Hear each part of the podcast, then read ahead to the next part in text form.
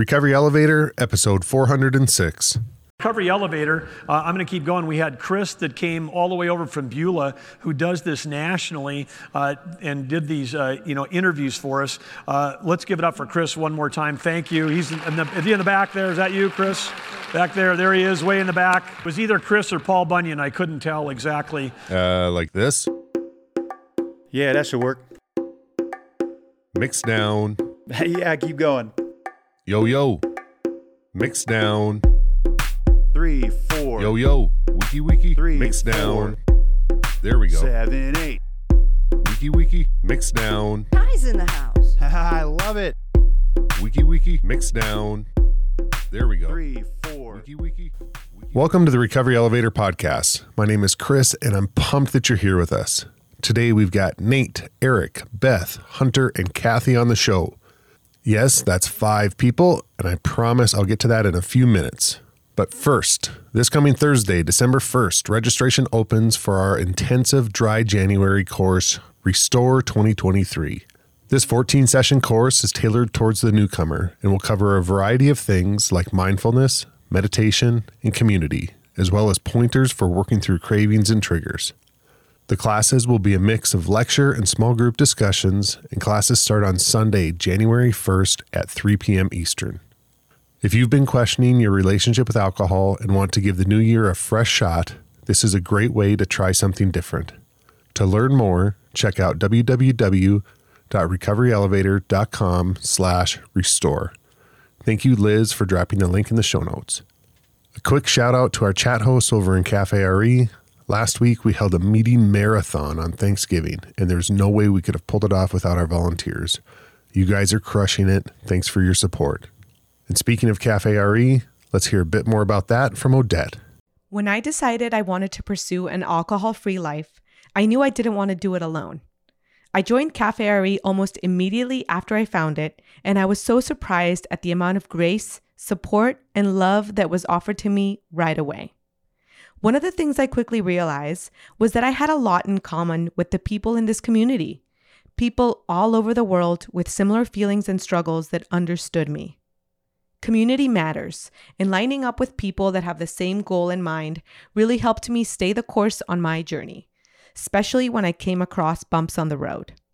When joining Cafe RE, you get 24 7 access to a group full of others whose priority it is to live an alcohol free life. These groups are capped at under 400 members to ensure quality connection. In Cafe RE, you'll find that quitting drinking can be fun. For $24 a month, you get access to the community, you get paired with an accountability partner if you request to be matched, you can attend educational online webinars, attend in person meetups, participate in book club, movie club, and more. You'll also get discounts to retreats and sober travel trips. 10% of monthly fees goes towards our service project, where we work with a nonprofit helping those who have been affected by addiction. Go to recoveryelevator.com and use the promo code OPPORTUNITY to waive the setup fee. Again, use the promo code OPPORTUNITY to waive the setup fee. I can't wait to meet you there. All right, Recovery Elevator, let's get into it. Last week, Paul talked about stigma. I appreciated the perspective that our recovery work is an asset to us, and in some cases can even make us advanced students. A couple weeks ago, my wife met someone who had heard about me from people who only knew me in recovery. Their description was that Kris is a peaceful guy. My wife and I both laughed as she told me this. Not because I'm not peaceful now, but because there were a lot of years where I was exactly the opposite. This is an example, I think, of what Paul was talking about. My recovery has worked in my favor. Now, let's talk about the other kind of stigma. The one that doesn't quite leave us with that same warm, fuzzy feeling that the last experience did. The negative stigma about addiction is a real thing. There are even studies out there about it. Science aside, I personally stigmatized alcoholics and addicts before I got sober, not some of my finest moments. I didn't know anyone who was open about recovery, so I was left to believe the stereotypes that I had seen in pop culture. For what it's worth, a lot of those stereotypes were from the fear based campaigns designed to keep me away from drugs and alcohol. Mix those campaigns with the billions, yes, that's billions of dollars spent in alcohol advertising, aimed at showing us how much fun we should be having with our friends while enjoying their particular poison, and it becomes a little more clear how we might be conflicted. The world is telling us to partake and enjoy, but don't be one of those people and take it too far. Now, to be fair to big alcohol and the just say no campaigns, I can't put my situation on them. I've got a nice mix of poor coping mechanisms, a little bit of trauma, and probably some genetic components that are all part of my story. But these are some contributing factors that have sweeping impacts on society. They've contributed to the idea that if you can't handle these things responsibly, you are the outlier. I was there. I believed that I was the outlier. At the height of my addiction, I was isolated and I thought the worst about myself, and I bought into the idea that I was nothing but a dirtbag. I had overcome a lot of adversity in my life, and in many ways I was very successful, but I couldn't handle this one thing, not for a lack of effort. I tried all sorts of things to get my drinking under control. I tried tapering down, I tried only drinking on weekends, I tried limiting my usage, and I even tried switching up what I was drinking. None of it worked. Until I met with my first counselor, I had basically resolved that this was just how I was going to go out. In some way, shape, or form, this will be the end of me. But that counseling appointment changed things for me. My counselor shared with me how she was in recovery too. She had been through it, but found another way. She promised that she was going to help me and that it wasn't too late. Not long after that appointment, I found the RE podcast as I was driving back and forth to treatment. I heard people just like me parents, siblings, people with jobs, all who faced a version of my struggle, but they were working on taking their lives back. They too had found another way. This was a big shift. When I found relation to these other people through our shared experience, the way I thought about myself and my addiction was changing. On November 3rd of this year, North Dakota's First Lady held her sixth annual Recovery Reinvented conference. Kathryn has been sober for over 20 years and you can hear her story on episode 346. Recovery Reinvented is a movement to end the shame and stigma surrounding the disease of addiction in North Dakota. This year, one of the speakers was Dr. Bruce Perry. Dr. Perry has done some tremendous work as a teacher, clinician, and researcher. His latest book, What Happened to You, was co authored with Oprah Winfrey. So, you know, it's Oprah. At the end of the conference, Dr. Perry talked about the importance of storytelling. He said it's not the data and the research and all the information compiled onto nice white paper that is going to change people's minds. It's the stories. The data is good, but when it's personalized, that's when it starts to have major impact. Dr. Perry said that this is the way that we're going to continue to crush stigma is through our stories. So what does this mean exactly? To some folks, the idea of sharing their addiction and recovery story might be terrifying I understand that. Long before I took the seat behind this microphone, I shared my experience for the first time too. I appreciate that feeling. I want to talk about two ways that you can share your story. No matter your comfort level or how open you want to be, we can all still contribute. First, let's talk about the big obvious ones. We can jump on a podcast, we can volunteer to share at a support group meeting, or give a testimony at church or in our community. We can be loud and proud and sharing with the world what we've been through. Maybe you can drop something on your Facebook or your Instagram and let people know about your decision to live a life without alcohol. I've done each of these, and at this stage in my life, it takes about two seconds on Google to realize that I'm in recovery. That certainly wasn't my plan when I walked into treatment and poured my first cup of terrible coffee, but that's how it's worked out. And I'm grateful for that. I've been able to help a lot of people, and a lot of people have helped me. But there is another way. Not everyone wants to be quite so open or loud, and that's okay. It's not better or worse, we're all different. There's a softer and more subtle way that a whole different group needs to hear from. There are those people who quietly pass on an alcoholic drink at a happy hour, or have the capacity to listen and understand because of their lived experience. We can empathize without going into every detail of our story. Have you ever been with someone and you just know that they get it, even if you didn't know why? Holding space for people going through a hard time is just as important as screaming from the rooftops. However, we do it, our stories matter, and we're moving the needle. That brings us to this week's interviews. We've got five of them. I mentioned Recovery Reinvented earlier, and this year I had the opportunity to do short form interviews on stage at the event. These five brave recovery warriors got up in front of a conference room that was packed and did a great job. I can't wait for you to listen to their stories. But first, let's hear from our great sponsor, BetterHelp. When we begin this journey of healing and sobriety, questions come up constantly, and not knowing is a very hard place to be. For me, being in the unknown is a real challenge. I want to know the answers. I want to know what will happen. I want to know. Wouldn't it be nice to have a manual? I know it would. Therapists are trained to help you figure out the cause of challenging emotions and learn productive coping skills. They basically assist in creating your own personalized manual, your tool belt.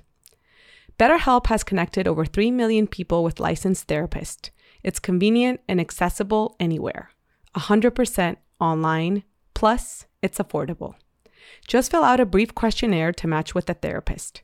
If things aren't clicking, you can easily switch to a new therapist anytime. It couldn't be simpler. No waiting rooms, no traffic, no endless searching for the right therapist. Learn more and save 10% off your first month at betterhelp.com slash elevator. That's betterhelp, H-E-L-P dot com slash elevator.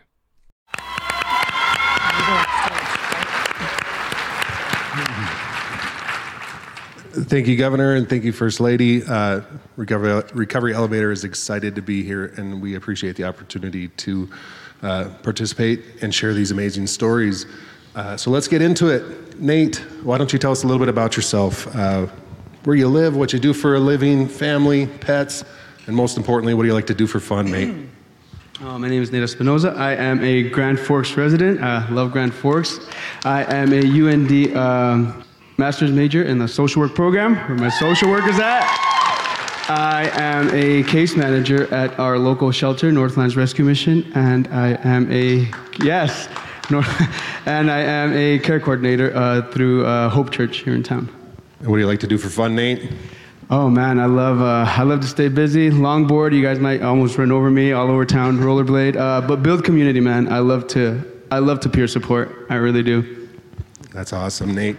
Nate and I did a little pre interview before the interview, and in that we talked about how uh, Nate's a North Dakota transplant from Texas, and we're glad that you're home now, Nate. We're, you're an asset to this community. You had some troubles in Texas, and you came up to North Dakota for a fresh start. You wanted to come to school. Uh, what did that look like for you? Let's talk about that transplant and what that looked like. It was amazing because I came in the fall for a semester, and uh, yeah, it was an amazing reset. Uh, North Dakota nice. I know our Olympic medalist uh, noticed that when she came here, but it is true, it is real. Uh, I came with a little different vernacular from a different culture, but I felt embraced uh, immediately. And uh, one of my first things coming here was to be on campus, and I. I expected to have to make my way in and fit in, and that wasn't the case. I was able to be embraced just as I came. That's awesome. That's that's good. North Dakota nice is a thing. Amen. What about? Uh, let's talk about the the tougher part. Nate, uh, uh, did your addiction come with you to North Dakota? Yes, yes, it did. I mean, I had hit reset. I was doing quite well, but North Dakota Nice is everywhere. And uh, for, unfortunately for me, I found it through a community and just uh, walking into a bar and meeting a lot of uh, former uh, underclassmen. And uh, that is where a lot of my initial community came from. And um, yeah, so I immediately uh, gained a job uh, bartending and uh, doing some security. But uh, more than that, I was uh, I was just drinking a lot. It was a party. I mean, my classmates were. I thought it was normal, right? We're all here, work hard, play hard, right? But some people don't. They play so hard that you can't work, and that was me. My my classmates got up and went to class. I was still drinking. Like uh, they were graduating and moving on, and I just seemed to be spinning wheels. And it didn't take too long, uh, two semesters, and I was actually academically expelled. Yeah, that's that's tough, and it's it, it, it can be a part of that culture of of that age as we're growing and figuring things out. But about that academic expulsion, there was one thing that you were able to retain as a result of that academic expulsion, and, and let's go into that. Yeah, well, that is exactly what uh, President Armacost was talking about, and that is just the support system. Uh, I did lose uh, most of my rights as a student, but the counseling center was available to me uh, because of how I was being asked to leave, and uh, that was a courtesy. One that I didn't want to take then, uh, it took me a little bit when, I, when I was academically expelled. I was flapping in the wind, trying to do it on my own, by my own strength, and all that happened is I grew deeper and deeper into my addiction, into my alcoholism uh, alone, trying to go at it alone. Uh, DUIs, man. uh, I'm just gonna say. Thank God for DUIs. They've opened up so many eyes. Uh, keep it up, Highway Patrol and, and those enforcements. But, uh, man, waking up, uh, hearing that door close behind me again after I had tried to be someone in higher education and someone I was managing businesses. I had again North Dakota. I mean, there's resource, there's opportunity. I um, but hearing that door close behind me that last time, man, it was just tough. I sobered up. I woke up. Uh, before I saw the judge, I had just thought about what I needed to do, and I remembered that. Uh, actually, DUIs. Thank God for DUIs. My first one, I got my assessment at the UND Counseling Center, and it was raw. It was real. Uh, it was true to me. I was honest, and uh, I had thought about what that lady, uh, Marlis, uh, had said. And uh, I need help. I thought about that, man, and I had had a, a very life changing faith experience at this point. A lot of things had shed, a lot of my addictions had shed but I couldn't I couldn't put that bottle down, and it was getting tough. So it was uh, in that jail cell that I made the decision when I get out of here, I'm gonna go to that counseling center, regardless of, of fear, shame. Everybody's gonna know why I'm going there. There's more than the counseling center at McCannel Hall, by the way. But in my mind, then it's like they're all gonna be judging me, right? But I made that uh, that courageous decision, and I walked through the doors. I'm glad that you did, Nate, and I'm glad that they were there for you. Thank you to UND for, for keeping that asset available to students. So you, you get into counseling, you start to make changes, you start to make a shift in your life, and you have this realization, I need to go, I need to go back.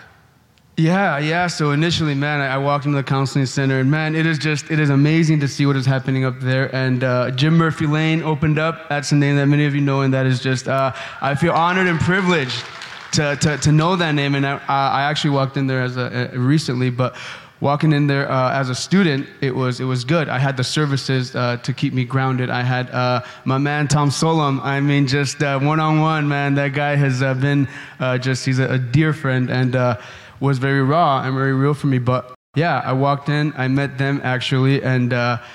This, this wonderful man with a grandfather heart, Jim Murphy, I have his card because he gave it to me over 10 years ago, right? and uh, he introduced me to Tom, and he wrote an appointment on there. Uh, this was a Monday after, because it was the weekend, so I had to see the judge on Monday. Uh, but I walked in there and I made an appointment for August 17th, 2012. That Tuesday I drank, but that Wednesday was the first day I met Tom, and it was the first day that I woke up sober forever, God willing, right? So. Yeah, it's uh, it's amazing. Uh, the counseling center and everything they do, man. It's been a place of restoration for me. Uh, definitely changed my major, changed my thought process, and uh, I had I had the support I needed to be a productive uh, student. That's awesome, Nate. Let's fast forward. We got a couple minutes left. Let's fast forward to like after you changed your major, you're a student, and you saw a need on campus. Uh, what sort of things? Uh, what have you been able to bring to UND uh, in capacity, right. in your capacity as a, as a student? So coming back as a student, I was sober, and it was different. It was new. I knew some people. I knew some people from my faith community, but I didn't have my tribe on campus, man. I hadn't met the people in my. Uh, I'd, I'd, switched majors to social work, but I was still doing some uh, prereq stuff. So but I knew I wasn't alone. I knew I couldn't be alone. I couldn't be the only one, right? Uh, so I was telling my man Tom about it, and he says, "Dude, there's this conference in Reno. It's like about uh, collegiate recovery community and like peer support based, like students themselves leading stuff." And what I heard was, "My man, you want to send me somewhere so I could do your job, right?" and can we just recognize the irony of a recovery conference in Reno? I've been to Reno. That's recovery's not the first thing that comes to mind, but my man, yeah. I mean, I didn't know what to expect, but I was blown away. Associated Recovery recovery in higher education, thank you. They, uh, I mean, I left inspired. Uh, campuses and colleges across the nation were just being open, faces and voices of recovery. Be the voice. Don't be afraid. I left there with the courage to come back and tell my story outside of a basement closet. And that was big for me. I saw people like uh, leaving lives, students, like more than just in recovery, but leaders in recovery, doing big things on their campus as part of like being recognized. And that was just amazing, man. I was, yeah, inspired. So uh, I came back just, uh, Tom was, uh, man, he, he, thought I was going crazy, but I wanted to do it, and uh, we didn't have time to lose. I mean, uh, early that semester, we littered the uh, old Memorial Union with some flyers. Are you or anyone you uh, associated with or close to been affected by mental health or recovery? That first meeting, I mean, the interest meeting, right? I was expecting a few. We had over 10 students and about 18 faculty and staff that showed up. I knew we were onto something. So, yeah, uh, through that, it was a lot of peer support based. Uh, just uh, you know, uh, wanted to know how do we how do we get recognized? And well, through a CRC, you have to be a couple years, but there's the University of North Dakota and their involvement, Office of Student Involvement. So I said, how do we become a? I want to become a, a recognized student org, and like for what? For students in recovery. They're like, okay. Uh, it takes about three semesters, you know, gain some interest, get some officers, write some bylaws, constitution, uh, faculty advisor. But again, uh, man, those people in recovery, we're caffeinated. Uh, we got it done in one.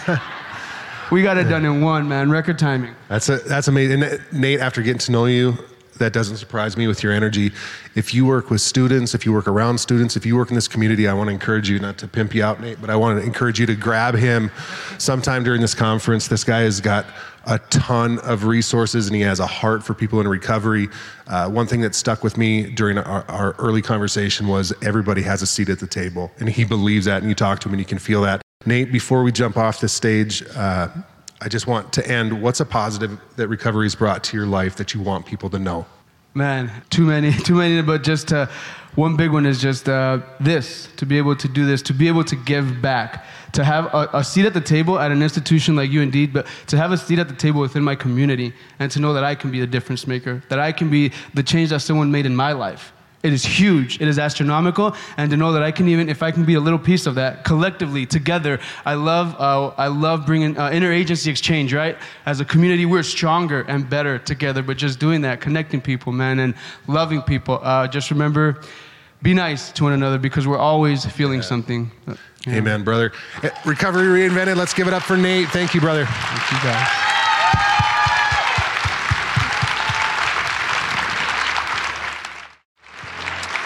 Eric, why don't you tell us a little bit about yourself, what you do for a living, where you live, family, pets, and don't forget the ever important what do you like to do for fun? Yeah, absolutely. Well, thanks, Kris. What a great day this has been. Let's hear it again for everybody who's presented so far. Um, I'm Dr. Eric Johnson. I'm a uh, professor at the School of Medicine and Health Sciences and a physician at Altru. Uh, here, I'm just representing myself today, not my particular organizations. I'm married. I have four kids who are all more or less adults, and I have two grandchildren.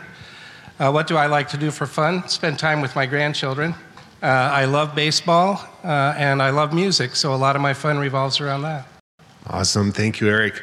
Uh, we're going to get right into it. You mentioned that you are a doctor, and that's uh, part of your story is that you were in active addiction Yes. as a practicing doctor. And I, I appreciate you coming up here because, uh, as we know, addiction does not discriminate. It doesn't matter how successful you are. Like, you, you can fall into that. So I wonder if you could share with us what that was like being in practice, dealing with addiction, and then kind of lead into uh, what resources were available for you in those early days. Sure. I started using when I was about 11, so I had a really long history before I even got to medical school. And uh, after I'd been out of uh, school for about a year, I was doing my internship here in Grand Forks. And um, it was March 12th, 1990. I uh, got up, I uh, took a drink like I usually did before I went to work. On this particular day, I was assigned to the labor and delivery ward. And um, I got up to the hospital and I just had a complete, total emotional meltdown. Uh, I don't know where it came from, I don't know why it happened. Uh, I had an emergency psych evaluation and I was uh, scheduled for an intake to go to treatment uh, several days later, actually on St. Patrick's Day of all days, 1990.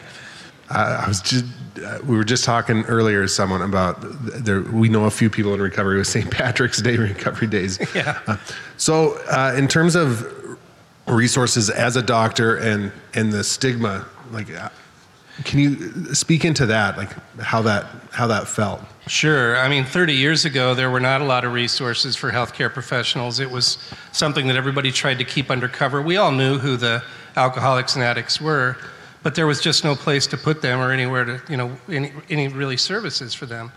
Um, about that time, I got involved with, uh, I was assigned to two doctors who were in recovery, and they were just going to start a support group for physicians in recovery. So I got to be part of that right at the beginning 30 years ago. And uh, that meeting is actually still going today. Uh, and we have a lot more resources now.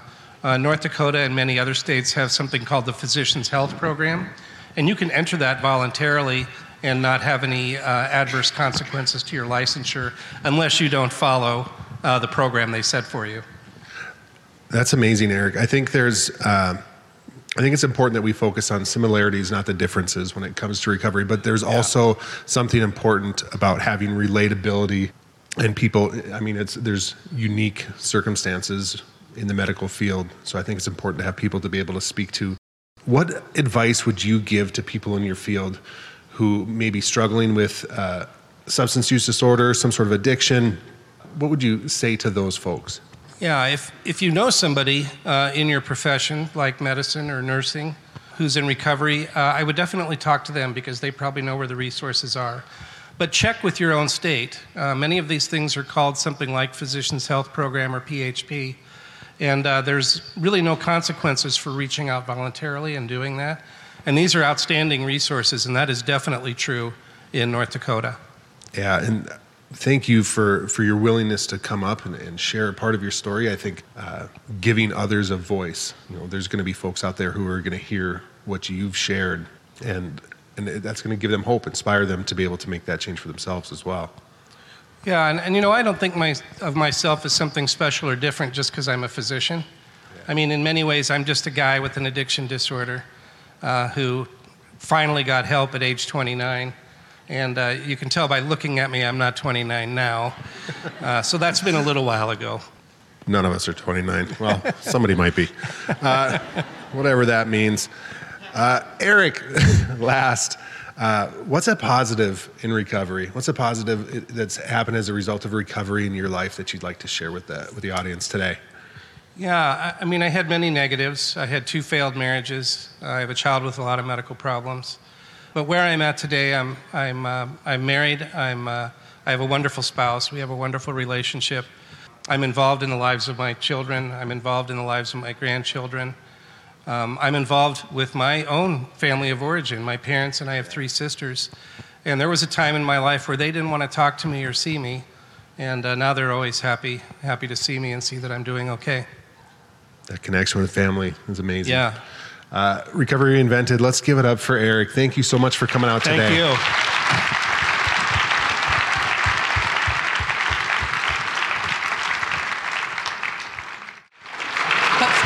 Lights are on us, Beth. I'm over here counting fingers. Like, how old will I be with 40 if I make it to 40 something years? But we're not here. We're not here for my bad math. Everybody, please welcome Beth.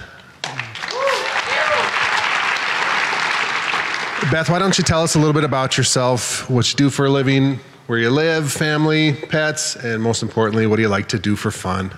Um, well, my name's Beth. I'm from, um, I live in Bismarck, but I'm originally from New Town. I grew up on the Fort Berthold Reservation. I'm an enrolled member there, so I have two pets. I have two dogs, Brody and Blue. what was the other question? Well, what do you like to do for fun? I like to hang out with my family mostly. I have a brand new nephew, so he keeps me busy. I love squishy babies.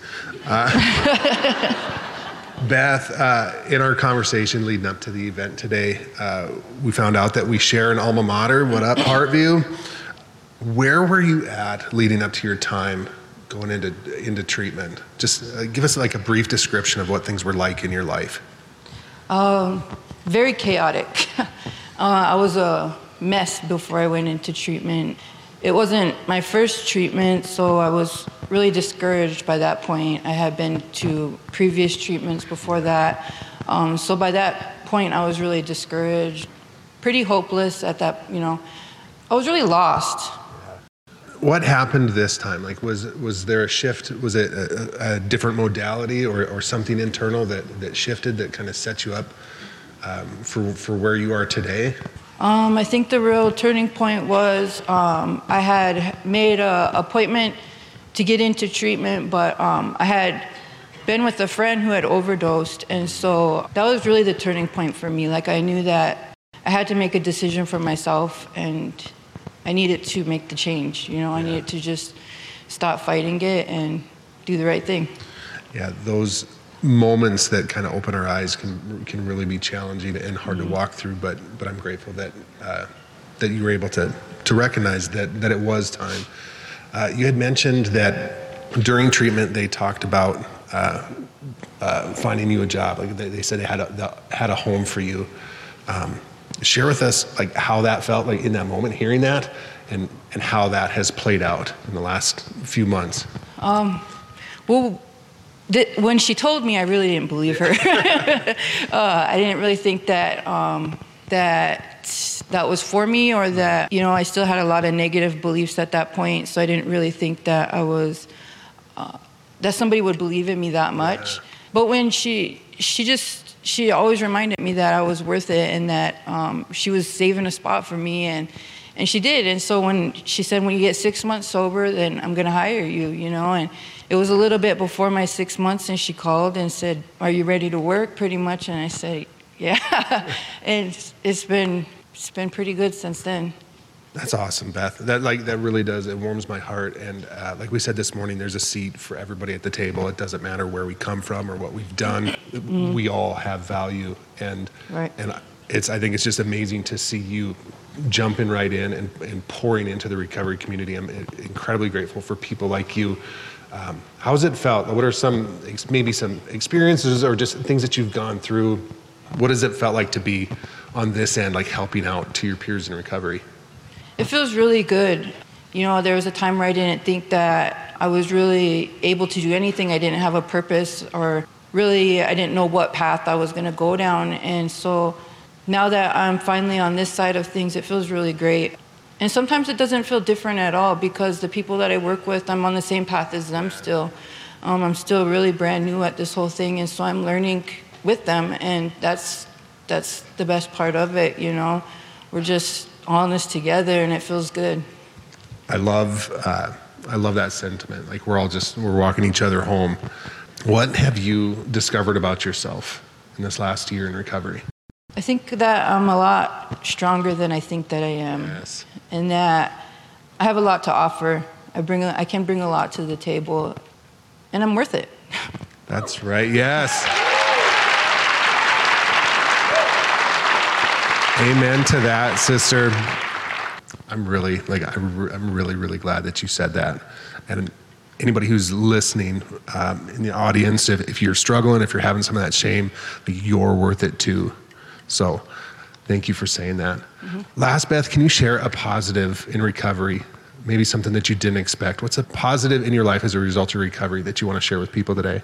I think just opportunities like this. I really didn't think that I would ever. I've watched Reco- Recovery Reinvented, but I never thought I could, you know, be up here. So positive is just the open doors that are coming. You never know, right? Mm-hmm. Just that willingness, that willingness to keep to keep going one day at a time. We never we never know where it's going to land us. I never saw myself sitting up here either. Uh, thank you, thank you for the work Thank that you do. Thank you for believing in yourself. Thank you for challenging yourself and continuing to do what you do. I'm excited for you to be on this path. Uh, Recovery Reinvented. Let's give it up for Beth.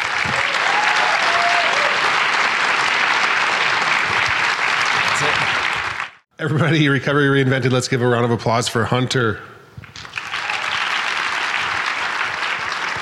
Hunter, tell us uh, a little bit about yourself, uh, where you live, what you do for a living, family, pets, and of course, the ever important, what do you like to do for fun? Yep.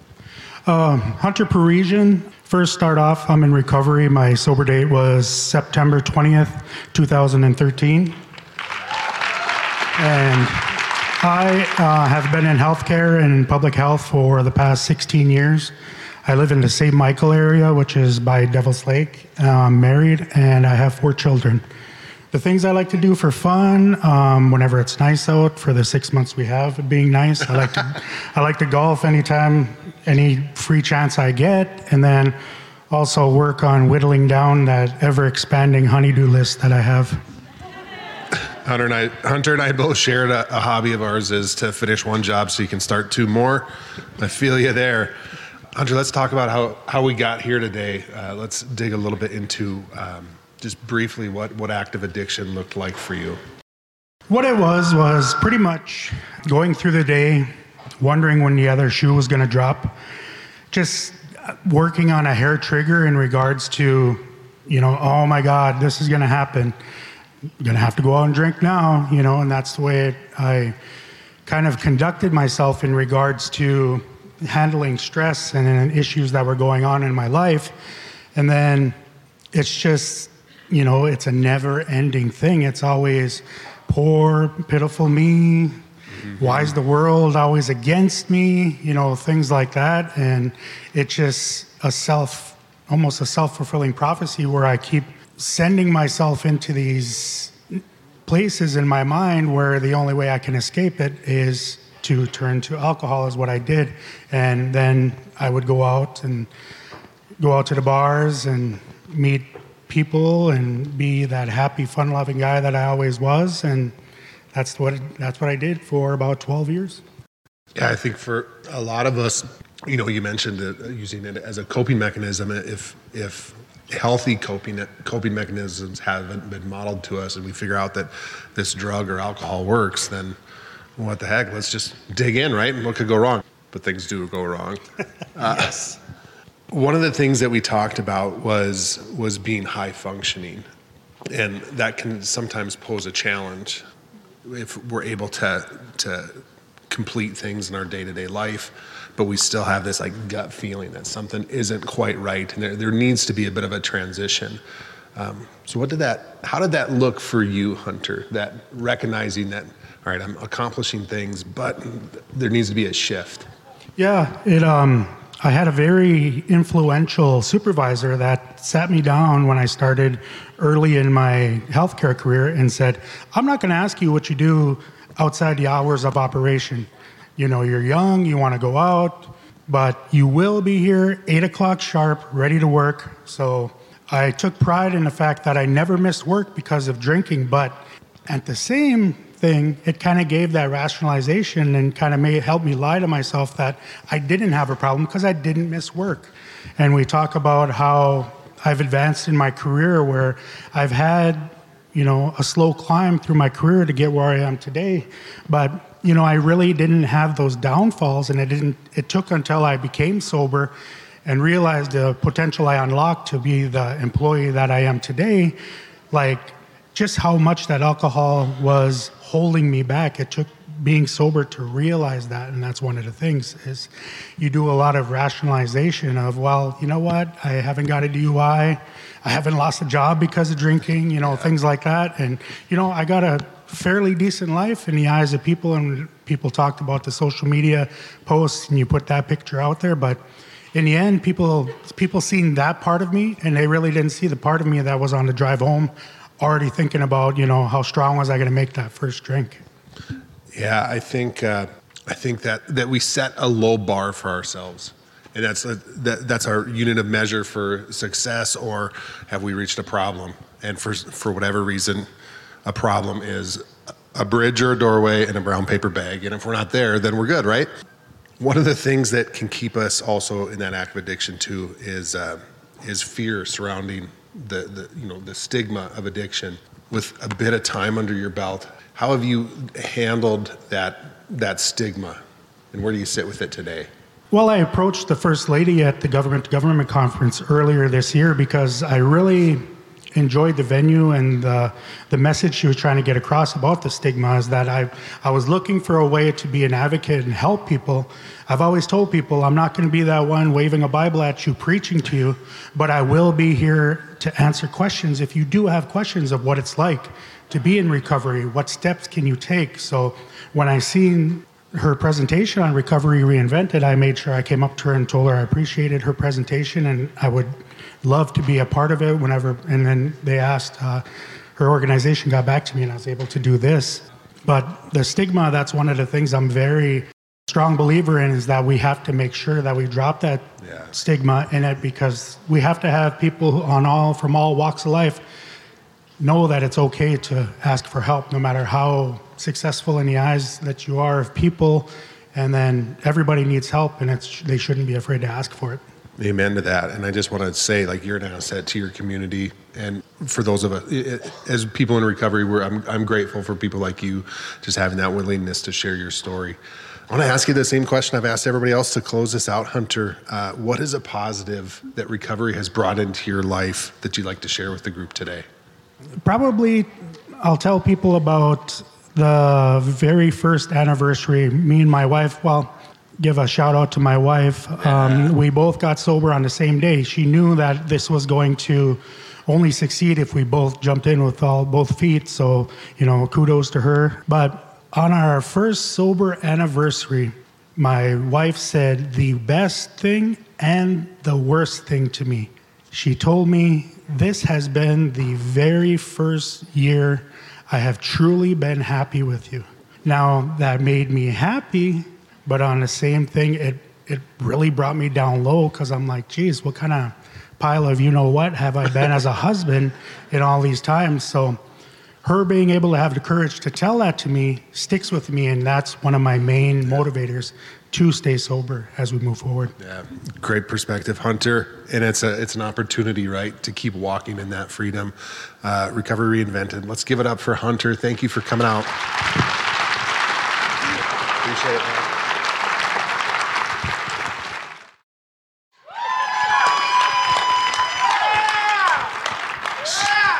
She got her fan club front and center, and after knowing her for two days, I can I can understand. I get it. Uh, Kathy, tell us a little bit about yourself, where you live, what you do for a living, family, pets, and most importantly, what do you like to do for fun?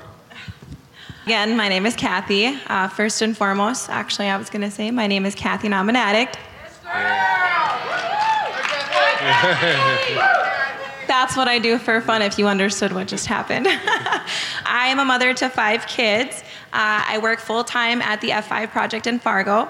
Um, I also go to school at MSUM. I am there to do social work and minor in juvenile justice. Yeah. Right on, Kathy. She's a busy woman. In this, uh, in the process of getting ready for this, um, we, we visited a little bit on Zoom before, and you shared with me a dream for yourself that you had when you were seven years old, and I think this kind of sets the stage for for where you are now nicely. Can you share that dream with the with the group? If you would have asked me at seven years old um, what I wanted to be when I grew up, and I have proof of this, I found a piece of paper of this that I had wrote this at school in third grade. Um, but if you would have asked me what I wanted to be when I grew up, I would have told you I wanted to be a social worker. Um, I also would have told you that I wanted to do foster care. Uh, the reason for that is, is I grew up in foster care. That, that took over a big portion of my life. So even at seven years old, I understood the importance of social workers. And most of my life had also been spent in foster homes. So I also understood what it was like to be in foster care. And I wanted to be a good foster mom one day. I think that's cool that you're kind of you're you're there now, but unfortunately, sometimes these cycles can perpetuate themselves, and and your life from then, from seven until today, wasn't without struggle. Tell us a little bit about that journey. Well, um, I am a product child of addiction. So, what that means is I was raised in foster care, as I said. I dealt with a lot of abandonment issues, a lot of abuse of every realm, you name it, and I, I suffered from it. One of the main things that really paved way and set my addiction up for success, if we look at it in that light, was crisis identity. When I was in foster care, I, uh, my foster mom, she, she had no ill will, but um, one time she was driving down Broadway with me and she made sure to point out all of the drunk Indians getting drunk and digging through garbages. And at that time, I was really ashamed to be Native American. I felt really gross with myself and I didn't like it. Um, ICW had stepped in right when I was about to be adopted, and I went to the reservation. I'm an enrolled member of Mille Lacs Lake. I'm very proud of that now. But uh, once I got there, I was the little white girl and nobody liked me. So I really just didn't like anything about myself, you know? A lot of that went to like my learned behaviors too. Unfortunately, I was labeled as a neglectful and abusive parent to my two children um, because I was. That's what my actions did because of the learned behaviors that I have had. And um, yeah, so CPS was a big part of my life because they had taken my children there for a while. Kathy, you've been through a lot of stuff, and and a lot of that trauma, both that happened to you as, as a child and as a, as a result of being an active addiction, played a, its role in your life. And you and I talked about uh, the importance of like working through that and, and healing through that trauma. And you shared uh, about how your culture has played a role in healing through that trauma. Um, let us know how that has worked out. yeah. So with that crisis identity, when I came into recovery, um, I went to an amazing place for treatment. I thought it was amazing. Um, actually, actually in East Grand Forks at Douglas Places, where I went to treatment, and they had. yeah, it was fun. Um, and at that time, they had an indigenous part that they like let us take over or let us do for ourselves. And um, I remember when I first learned how to introduce myself in my language, oh my gosh, that sent a shock of healing through my body that I didn't even understand. You know, the first time I had heard the drum in there, um, it had been years since I had heard that, um, it woke my spirit up. You know, moving forward, just being like smudging every day. The first time I got to go into the lodge was amazing. You know, further on down the road, I was able to learn my name, uh, which is Ginu Gabawi Ikwe Widokag. Um, and that means Golden Eagle Standing Women who helps the people. And um, that's what I get to do nowadays, you know? I think that's just amazing. Representation matters. Uh, advocating for people who are like us, who look like us. There's we again, you know, we talked about earlier. You know, focusing on the similarities, not the differences, but finding people like you who are who are speaking up about your recovery and things that can happen in your recovery. Like you're helping people today. And let's talk a little bit about that. Just briefly, how are you using your story to impact the people in your community today? So, uh, with all of this experience that I had with foster care, I was in foster care, my kids were in foster care. I now get to do foster care, and I got to adopt two of my nieces, which was amazing. Um, you know, every day I get to work with people doing reentry um, stuff from the prison systems, people who struggle with mental health and addiction, and that's my favorite. I also get to mentor at schools, um, so I just I get to be everywhere. I think that's cool, and there's so much of, of recovery work is looking back and doing that like inner child work and, and walking that kid through the healing and to see you living and working towards your dreams today of that seven year old uh, Kathy, I think it's just absolutely beautiful. Um, let's close this out with the, the same way we've done all, all of these, Kathy. What is a positive that recovery has brought into your life that you want to share with the group today? Ah, this is great. When I was little, I knew that my mom drank every day. You know, I knew that my family was abusive. I knew that foster homes were abusive. I knew what trauma was. That was my everyday norm. Nobody explained to me why that was happening.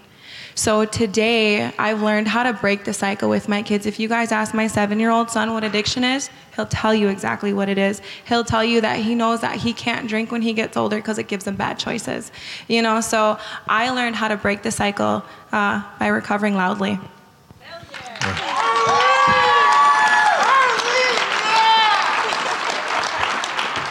I love it. Recover out loud, Kathy, and that's what everybody who's come up and shared today, I think, is just is, is amazing. And I just want to thank you for the work that you're doing and for being that voice for the people who don't have one. Uh, Recover Reinvented. Let's give it up for Kathy one more time. Thank you. Recovery Elevator, thanks for listening. And thank you to Nate, Eric, Beth, Hunter, and Kathy. You guys are going to help a lot of people today. Also, thank you to the First Lady Kathryn for all that you're doing in the recovery world. Thank you to Jonathan, Managing Director for Recovery Reinvented, for the invitation, and to Joey from the First Lady's office for all your help and support. There's something very cool about getting hundreds of people together who are all in the recovery sphere. I had the chance to visit with a lot of folks at the event people in recovery, people who had been impacted by addiction, community leaders, advocates, and professionals in the field. We're doing great things in our state, and I hope to see more events like this taking place across the country. At the 2021 conference, they talked about the results of a study addressing the stigma of addiction in North Dakota. While things have gotten better, we still have work to do. Like Dr. Perry said, our stories and that personal relationship is what's going to change the way people think. To learn more about Recovery Reinvented or to watch this year or previous year's events, go to www.recoveryreinvented.com. Thanks again, Liz, for putting that in the show notes. Keep on sharing, Recovery Elevator. You're the only one that can do this, but you don't have to do it alone. I love you guys.